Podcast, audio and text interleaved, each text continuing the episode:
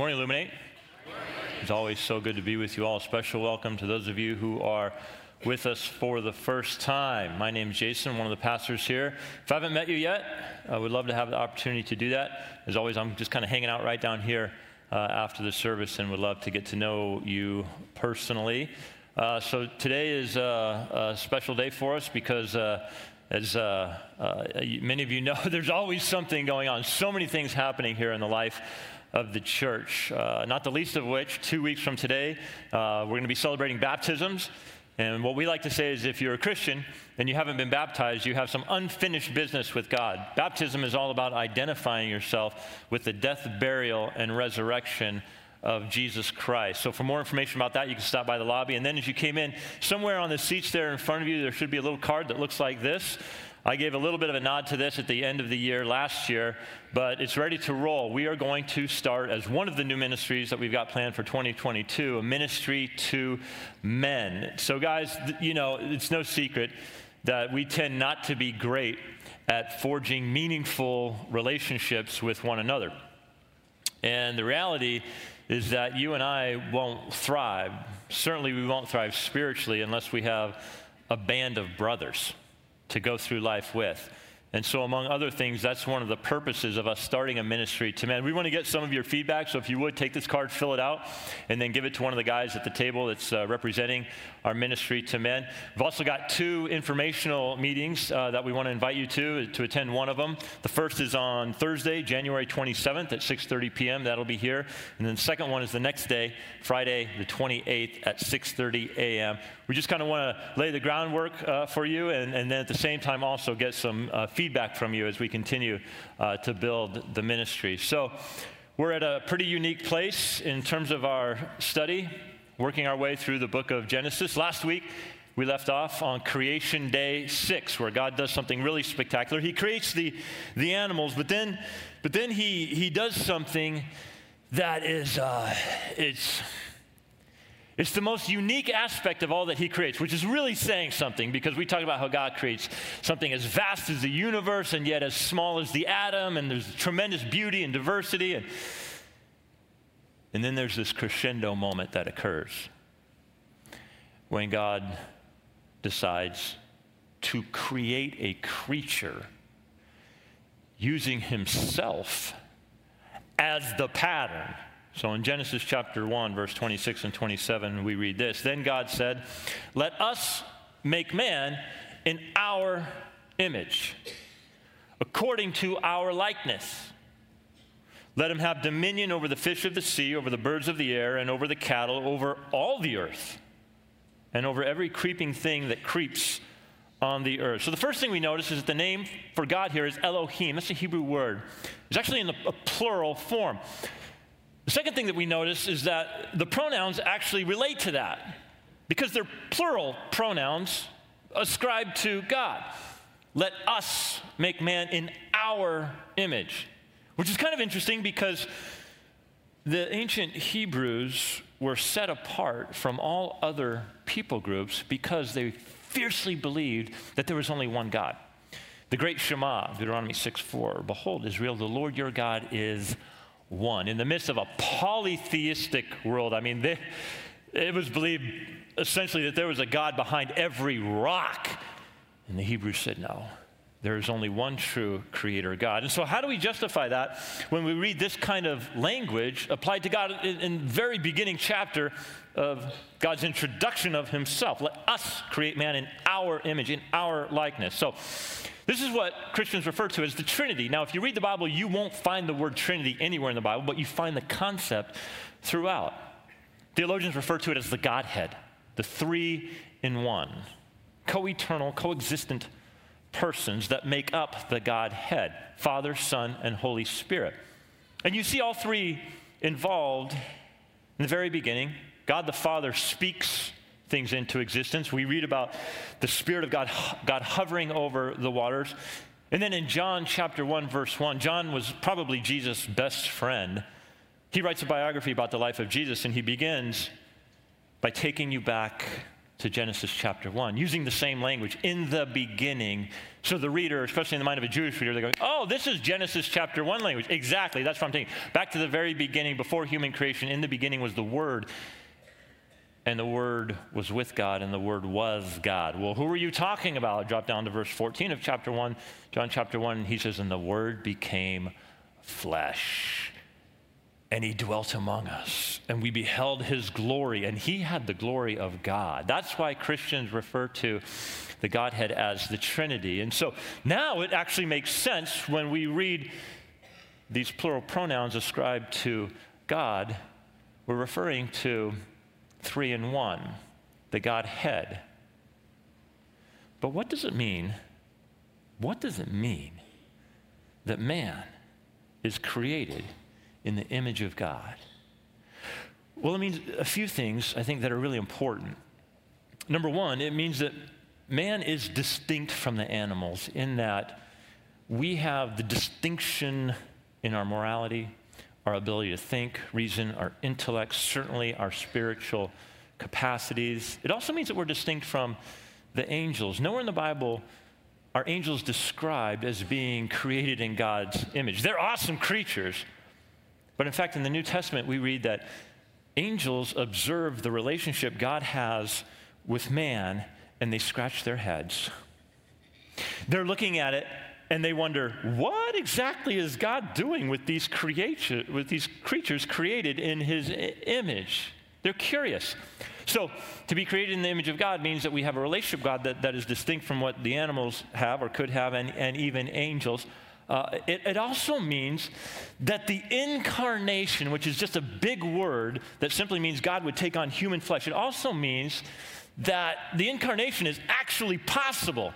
Because while it communicates that man is in God's image, we're not exactly like deity, but God is our pattern.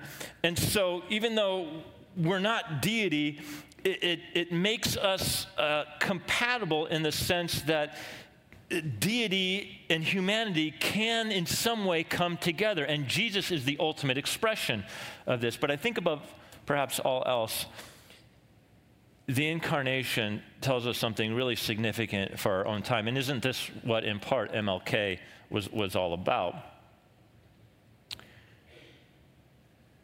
All human life, all human life has intrinsic value for no other reason other than humans alone are created in, in the image of God. All human life. So last week I mentioned that in some European countries, you won't find many individuals that are special needs because when it's discovered in utero that might be the case, the babies are terminated. If you go to Iceland, you'd be hard pressed to find one individual with Down syndrome because of the high rate of termination. So, once again, this is one of the many things that sets the Christian worldview apart. No faith system has a higher view of humanity than Christianity because all individuals, even those with special needs, they reflect the image of God in their own special way. Therefore, all humans have intrinsic respect, value, and dignity for that reason alone as image bearers. Uh, now, in the next verse, verse 27, the concept of man being created in the image of God, it's so important that it actually gets stated again. And what follows is a very interesting and unique pairing created by God. Verse 27 So God created man in his own image, in case you missed it the first time. And then for this unique pairing, in the image of God, he created him male and female, he created them. So both male and female are created in the image of God. Co equal, both having the same value. Uh, now, today, some believe that there is no real or significant or even meaningful difference between men and women. And quite frankly, if you subscribe to evolution, this does make sense. Um, that things would be accidental. But the Bible tells us that we are not here by accident. The Bible tells us that whenever God creates, he creates with intentionality, meaning, and, and purpose. So then, the differences between men and women are good, they're meaningful, and they're purposeful. And we see these differences being so very complementary in their very design. Um, in Genesis chapter 2, verses 18 and 20, we get the full story. Eve is described as a fit helper. The Hebrew words here are really fascinating and very, very enlightening. Ezer kenegdo. That's the Hebrew pronunciation of, of, of the words fit or suitable helper. And I'll explain more about the meaning of those words in a second. But let's read the account. Genesis chapter 2, verse 18. Then the Lord God said, It is not good that the man should be alone. So he decides to do something about it. I will make a helper fit for him. Now, out of the ground, the Lord God had formed every beast of the field and every bird of the heavens and brought them to the man to see what he would call them. And whatever the man called every living creature, that was its name. So the man gave names to all livestock and to the birds of the heavens and to every beast of the field. But there's a problem. For Adam, there was not found a helper fit for him.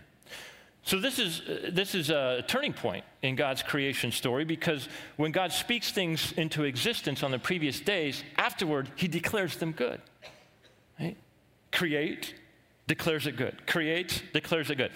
Now we come to the first not good of creation. God creates and he says, something that's not good. Adam is alone. So we need to create an Ezer Kenegdo. We need to create a creature that is a helper fit for him. Now, here's where the language gets really interesting.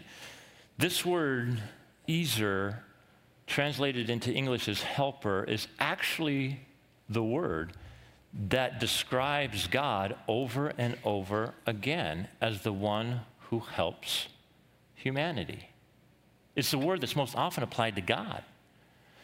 Secondly, this word kenegdo is interesting because it describes two things that are very similar, but at the same time, they're very different. So, as the animals are paraded in, in front of Adam, he's giving them names, but he's also dissatisfied. Because after they all appear, it's just not the right fit. So let's see what God does next. Verse 21. So the Lord God caused a deep sleep to fall upon the man, and while he slept, took one of his ribs and closed up its place with flesh. And the rib that the Lord God had taken from the man, he made into a woman and brought her to the man. And then it's really cool because from verse 23, Adam's response to this helper fit for him, he breaks into poetry when he sees the woman. This at last is bone of my bones and flesh of my flesh.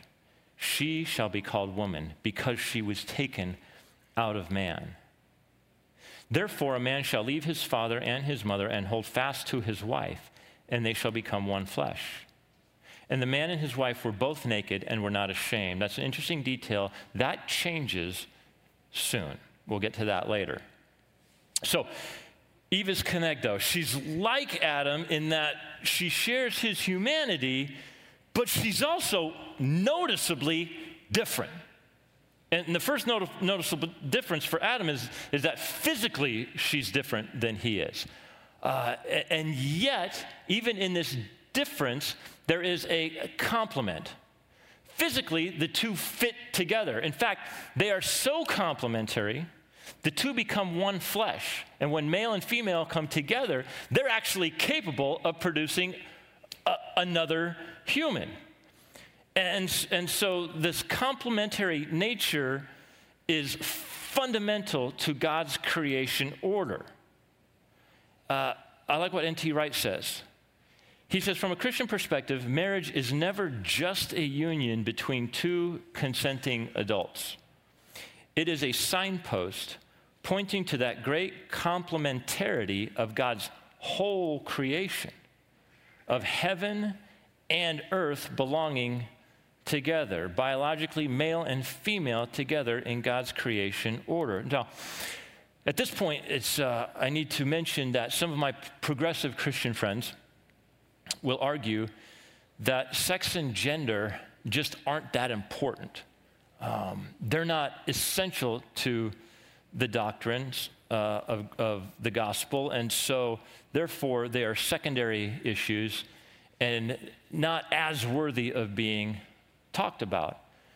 Uh, it, more like the return of Jesus. We agree that Jesus is going to return, but we just don't know when. And so it's a secondary issue, the timing of Jesus' return. And so my progressive Christian friends believe that gender and sex are just secondary issues. And what I would say is that I very, very respectfully disagree. And the reason why is because of what I read in Genesis chapters 1 and 2.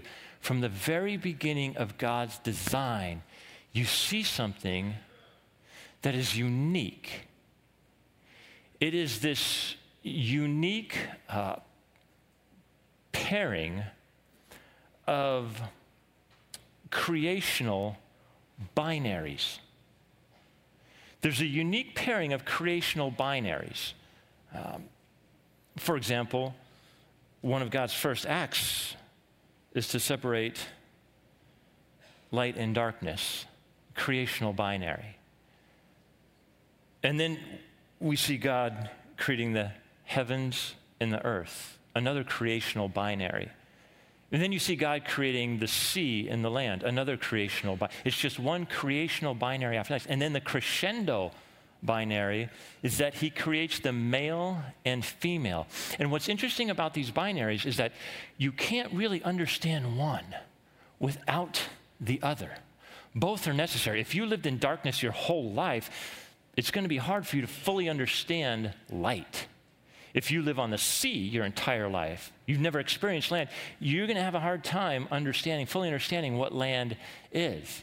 And so God creates these creational binaries in an effort to help us understand the other. And that's why they are so fundamental. Um, the greatest expression of these binaries coming together and understanding and complementing each other is when the two sexes come together in marriage.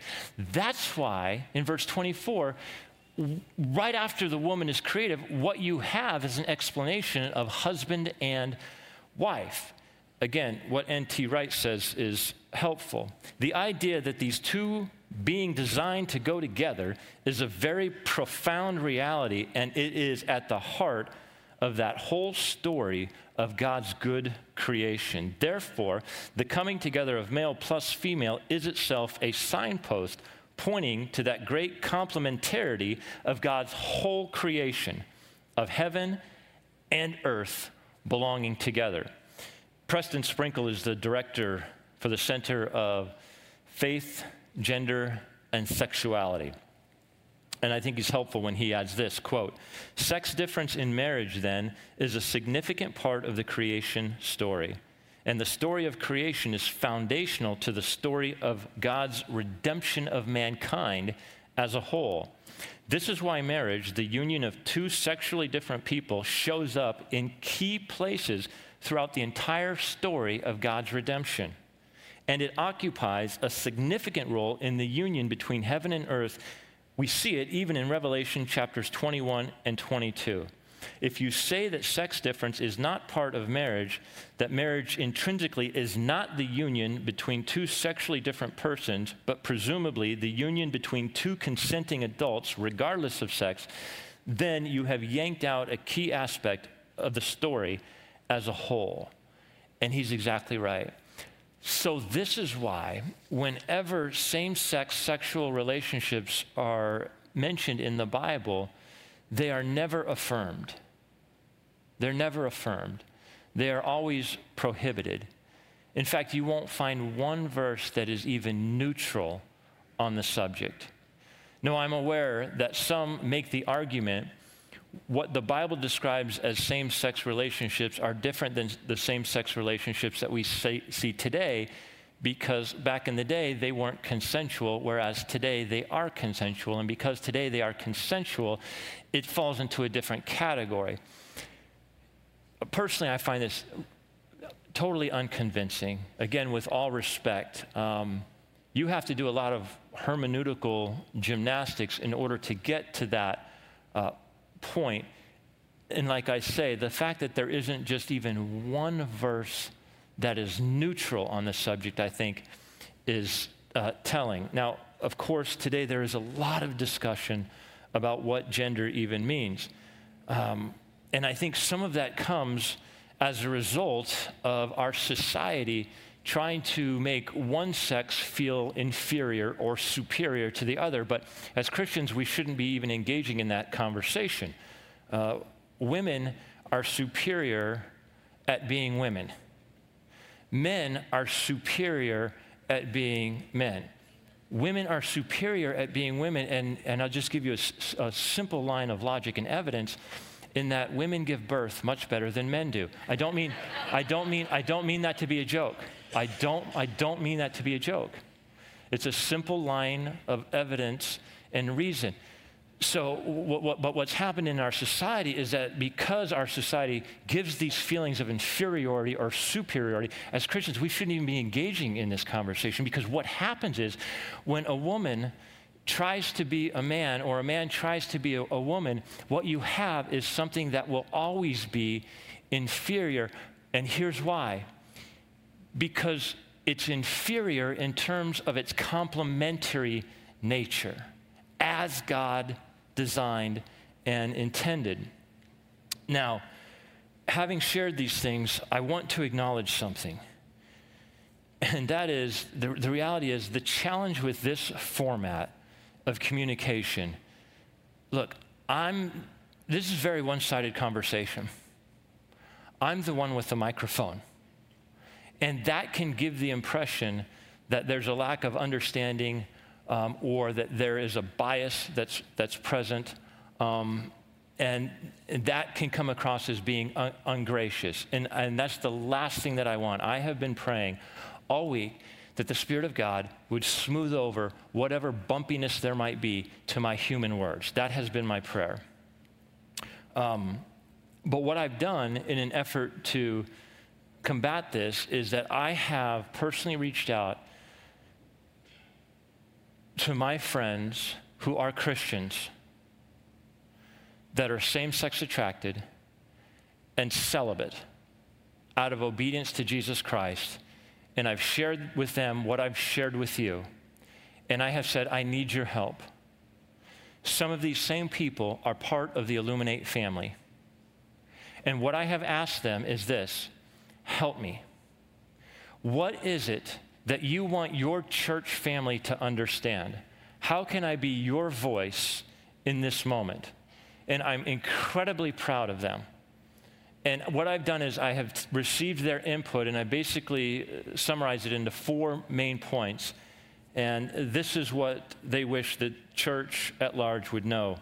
Number one, the church has not always treated people in the LGBTQ plus community with decency. At times, even turning a blind eye to the violence committed against them. So when I heard this being said, what it tells me is that the church has some work to do when it comes to really believing that all humans are created in the image of God and therefore worthy of the utmost respect, honor, and dignity. The great unifier of all humanity is that we are all sinners separated from God and in need of God's grace and mercy. Number two, we want our church family to know that the struggle is real. And we need you, our church family, to pray for us. Pray also for the entire LGBTQ plus community. They are lost, and it is a particularly dark world. One gentleman said that the unspoken reality within the gay community in general, not always, but by and large, within the gay men's community, the attraction or the relational glue for that community involves sex, drugs, and alcohol in general, not always. And this is why the gay bar is an alternative to a church community. For women in the gay community, there is a different attraction. It is primarily affection and activism. Either way, it is a false sense of family. And it made me think of what Jesus says in Matthew chapter 19, verse 29. He says, And everyone who has left houses or brothers or sisters or father or mother or mother or children or lands for my name's sake will receive a hundredfold and will inherit eternal life. So, in other words, when same sex attracted people make the decision to follow Jesus, they're exchanging a counterfeit church for what they hope and would rightfully expect to be a real church, a church that gives them life and gives them hope and help. And the difference is the great attraction or relational glue within the family of God is that we have an unconditional love for one another. And uh, this is the thing that very often gets lost within the church community. And when our brothers and sisters are saying, listen, I need you, Illuminate, to be my family, it is not wrong for them to expect that what they have given up will be replaced a hundredfold by the church. Thirdly, show us the real Jesus, the Jesus who is a man and who also cried. And what I think is being said here is very, very important. I think as Christians, we have to be aware of the cultural expectations of gender. So, very often, and especially so within the Christian community, there can be this idea that masculinity is best defined as loving what is violent, right? Sort of that idea that to be masculine is to run around beating your chest and dragging your woman by your hair, and, and then, you know, and then you never cry, and you do it alone, and you have to love sports, right? If you don't love sports, then. Hmm, And here's the thing I think that this is actually destructive and doesn't represent the masculinity that we find in Jesus, who was the perfect embodiment, embodiment of maleness. You know, as we begin our ministry to men, uh, it's important for us to understand that Jesus was the ultimate expression of masculinity in every single way. And we see him crying over the death of someone that he loved. We see him showing tremendous kindness, mercy, compassion, and grace to the very people that were torturing him. Number four, and I so appreciate this don't compromise the truth of God's word and don't give in to the cultural winds because the truth sets everyone free. I mean, how beautiful is that? So, Illuminate, here's what we want. As a church, we want people to be able to say, I'm here. I, I'm here. This is my church family. And I have questions about how I feel. And I have questions about the ways in which I'm thinking. And I want to be able to share in a very safe environment some of the things that I have experienced. There is a tremendous amount of abuse that happens in childhood that very often begins to unwind as people approach adulthood. And they're saying, I want to be in a community where I feel like it's safe for me to have these conversations.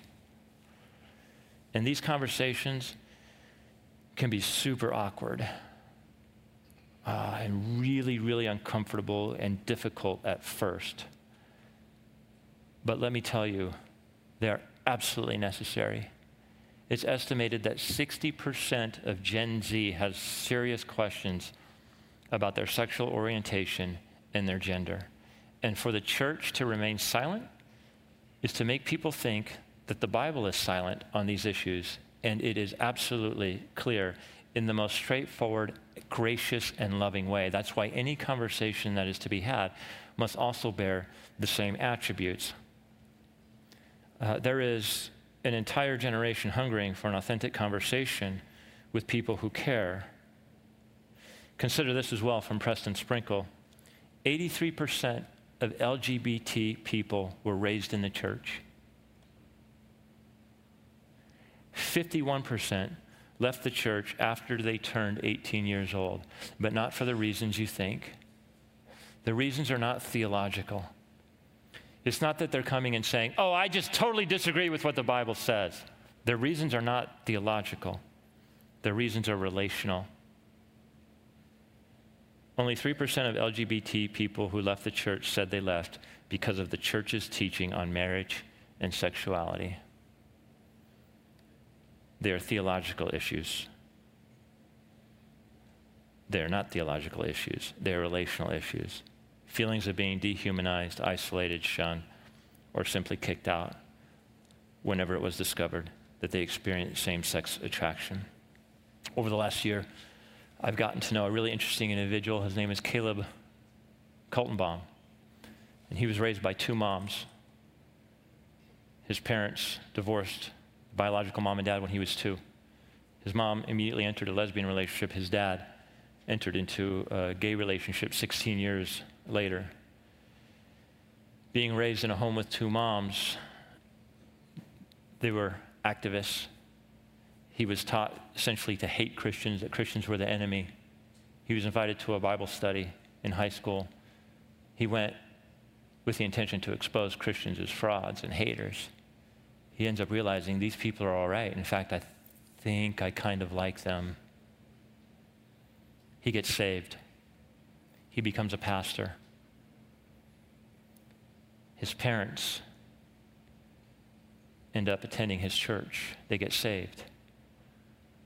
The title of his book is called Messy Grace. It's a beautiful title because that's really what it is, isn't it? There's a lot of messiness in these conversations. They're not easy. They're difficult, they're often strained. But you see messy grace show up in the life of Jesus over and over again, right? Jesus is essentially at this party, he's with all the right people, and in walks this prostitute, and she does something ridiculously over the top with a, a, a just exorbitant value placed on Jesus through her action. And everybody looks at her and is like, Excuse me, Oh, who let this one through the door? Out. And Jesus says, Stop. What she's doing is more beautiful than what you're doing.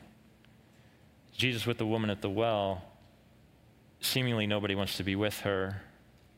And Jesus begins a relationship with her, giving her honor, dignity, and worth, and opens up the door to conversation. Messy grace helps us understand Jesus' command to love your neighbor as yourself, there doesn't appear to be an exception clause for those in the LGBTQ plus community or for those that we don't relate to in some other way. Jesus was able to love these people fiercely and yet hold on to his beliefs. You can have your conviction without compromise. And I would go so far as to say that if you do compromise, you are actually sacrificing what they need most, and that is love. So we all have our pet sins. Um, I have predispositions and dispositions toward specific sins that you probably don't have. You have some that I don't have. But the wonder of being a, a Christian is that the cross is the great unifier because it reminds us that every single one of us has done something to put Jesus there. And the moment you forget that is the moment you don't understand the heart of Jesus. So when I receive an email, I'll share with you briefly. Not long ago, I received an email from a gentleman. He's been in a same sex relationship for several decades. He's in his mid 50s. He's living in Hollywood, moving to the valley. He said, I'm same sex attracted. I'm bankrupt in every way. And I'm returning to the faith of my, my youth, Christianity. He said, I've been celibate for the last two years. Am I, am I welcome at your church? I said, Not only are you welcome, but I want to get to know you and befriend you and you're going to find others in the Illuminate family that understand you. It, it's interesting, and in a way, it's sad that that email would have to even be written. Would I be welcome? We must always remember that on the other end of the email, at the family table, at work, that is an individual created in the image of God and therefore worthy of the utmost respect, honor, and dignity. And if they, like you, have any hope of being redeemed, it will be because you demonstrate the love for your neighbor that Jesus demonstrated for you. So, Father, we need a lot of prayer.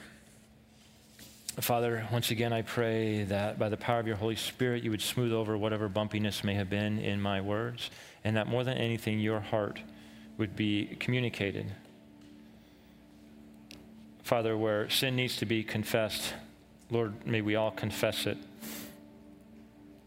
And may you be taking each of us out of our comfort zones in our own way but that we would really see ourselves as distorted and twisted uh, in some way, but made whole at the foot of the cross. And it's only and always because of what Jesus has done. As always, for His glory, His fame, His renown, God, you use it all, you redeem it all, and the stories, the stories are a reflection of your grace and mercy in our lives. We ask that your spirit would speak to every heart in the room in its own unique way. Minister as only the supreme God can. We ask it in the name of Jesus Christ, and God's people said, Amen.